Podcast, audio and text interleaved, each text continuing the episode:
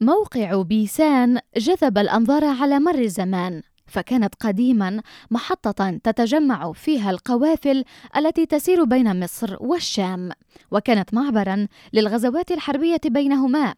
كثيرا ما تعرضت لهجمات تصدت لها من خلال موقعها كحارس على خط دفاع الأول عن المناطق الزراعية الخصبة في سهل مرج بن عامر والسهل الساحلي الفلسطيني.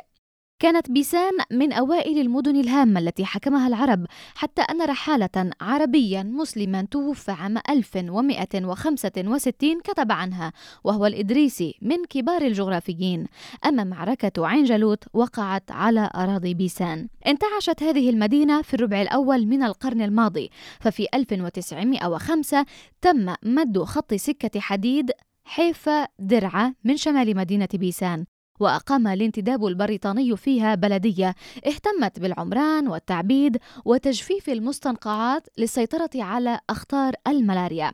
عام 1945 عد أهل بيسان 5180 نسمة، لكنهم انتكبوا وهجروا في 12 من أيار 1948. ظلت بيسان مدينة مهجورة طول عام كامل.